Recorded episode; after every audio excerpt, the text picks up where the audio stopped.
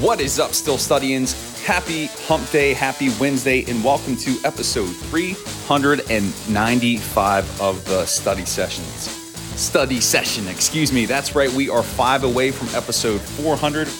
A momentous day here for the Steel Study, and I'm very appreciative and grateful that you're joining me here today for this episode here on this Wednesday, August 24th, 2022. Seven days to go in the month unbelievable. Time is flying, and we are getting closer and closer to that first regular season contest for your Pittsburgh Steelers when they travel to Cincinnati to take on the Bengals. Got a jam packed show for you today with a lot of news and notes to cover for you.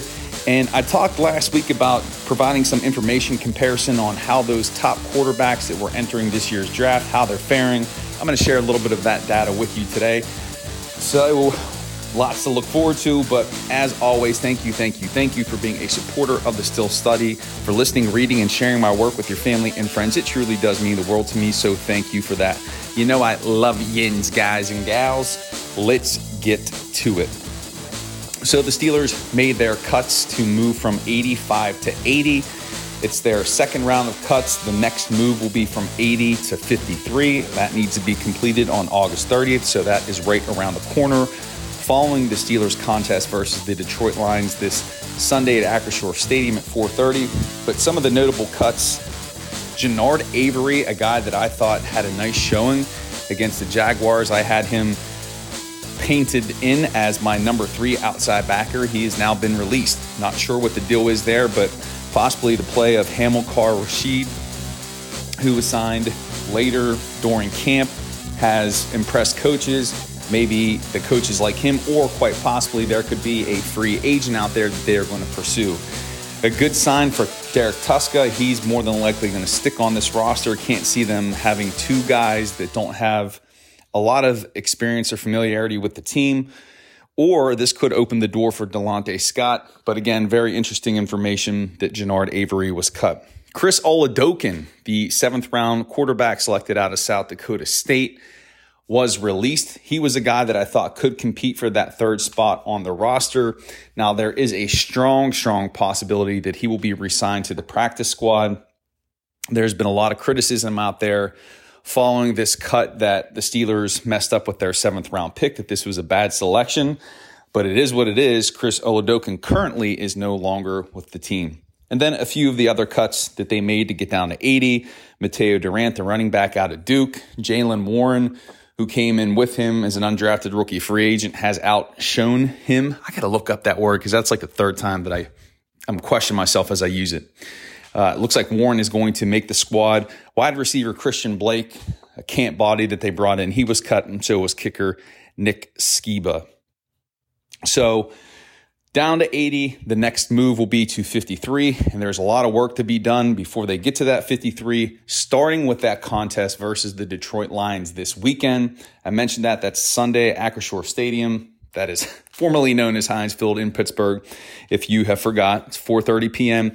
And based on what we are seeing and hearing in the media, the Steelers starters are going to play a first half on Sunday. So they're going to get a strong look at the starters to make some evaluations, to make some decisions about who stays and who goes. And this is really going to be an important opportunity for the Steelers' offensive line, especially after they were called out by Mike Tomlin during the film study, during the team meeting. They have to step it up. They have to play better in order for this team to be successful, in order for this offense to move the football. And I saw on, uh, I forget the the author, so forgive me because I'm not giving credit here. I think it may have been Alex Kozora from the Steelers Depot, but he talked about just the change in offensive line coaches, the the change in offensive coordinators, how that could be having an impact on the offensive linemen in terms of their performances, picking up the schemes, and that possibly we should see an improvement this weekend or as time goes on. So it's good to have that type of, I guess, perspective on this unit. Maybe all hope is not lost. And if you haven't checked out the latest edition of the Steel City Insider podcast with Jim Wexell and I, Craig Wolfley joined the show. Craig is the Steelers color analyst for the Pittsburgh Steelers, but he also is a former offensive line, lineman of the Steelers, and he knows his stuff. Go listen to that episode if you haven't. It's linked in the show notes. But he talked about whether or not this unit can improve, and he said absolutely. So, you know, there are there are things that this unit can do to get better. The Steelers did make some moves. They did sign Adrian Ealy. He was an undrafted rookie free agent last year out of Oklahoma.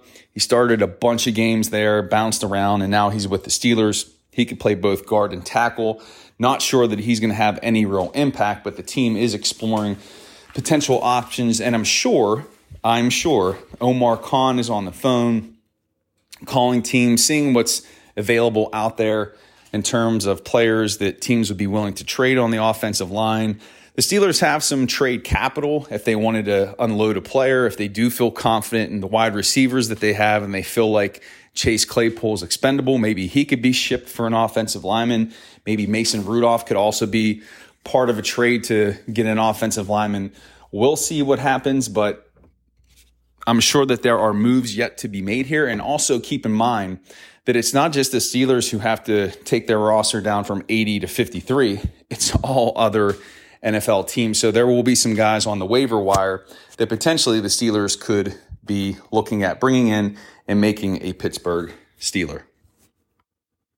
So the next thing I wanted to talk about was just you know, I spent so much time studying the quarterbacks that came into this year's draft just to make sure that I knew fully what type of players the Steelers would be getting when they drafted a quarterback. And yes, I said from the outset that the team would draft a quarterback with their 20th pick. They did, uh, like a lot of other people. But I just wanted to go through and look at the numbers to see, based on these first two preseason games, how have those quarterbacks that were in that group, how have they been performing? And that group was Kenny Pickett, Malik Willis, Sam Howell, Desmond Ridder, and Bailey Zappe.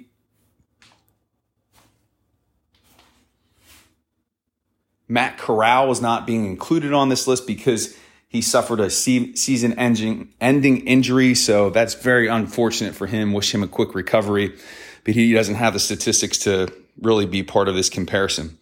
But just to break it down here, if we look, I'm just going to go through the stat categories.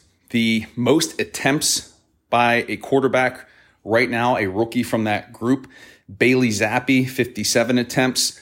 The least number of throws out of the group, Kenny Pickett with 22. Number of completions, Bailey Zappe is the top of that list with 35. At the bottom of that list is Malik Willis with 13. Completion percentage, it's Kenny Pickett, 86.4% completion percentage. Lowest percentage would be Malik Willis, 46.4. If you remember back to the tape study of Willis, that was something he struggled with was that accuracy. Yards, Bailey Zappe leads the list, 378. Kenny Pickett at the bottom of that list, 171 yards. Longest throw, and again, this isn't air yards, this is just the longest completion. At the top of that list, Malik Willis, again, goes along with that deep ball that he was known for in college. At the bottom of that list, 24 yards. That's Kenny Pickett. That would be that pass to Freiermuth. When it comes to touchdowns, at the top of the list, it is Kenny Pickett.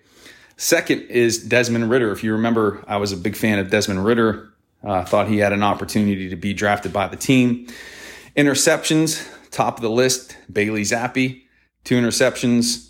And there are three players tied with zero. That's Pickett, Willis, and Ridder. The QB who has been sacked the most, that's Malik Willis. If you remember from the tape study from the offseason, that was something that he struggled with. And then the quarterback who has been sacked the least, that's been Desmond Ridder. There are a few quarterbacks tied with two sacks, Pickett and Zappe. And then my guy, Sam Howell, who I'm paying close attention to, has been sacked four times so far. And then in terms of quarterback rate, leading the group, Kenny Pickett, 138.6 rating. And the lowest rating of the group would be Sam Howell, the guy that I championed for, 69.1%. Again, this is not to draw any hard final conclusions. It's just to show you comparison after two games, how these quarterbacks have fared. I know that I'm going to be playing, paying very close attention to their careers, how they pan out. I'm rooting for all these guys. I feel like I got to know them through all the tape study, film analysis that I did on these players. And it's good to see that they're having success, some more so than others, but looking to see how this year goes for them. Hopefully, they get an opportunity to play and I will definitely be monitoring them during the season. But my hope is that Kenny Pickett, our very own Pittsburgh Steeler, is the quarterback that we're talking about from this 2022 draft class, who was the absolute best. And Studians. That's going to do for episode number 395 here on this Wednesday, August 24th. I love yins, guys and gals. Let's connect. We could do that one of three ways. You can comment directly on the articles at the bottom of the page. You can hit me up via email at thesteelstudy at gmail.com. And you can also give me a follow on Twitter at steelstudy. Would love to connect with you, get your question, comment, feedback on the show.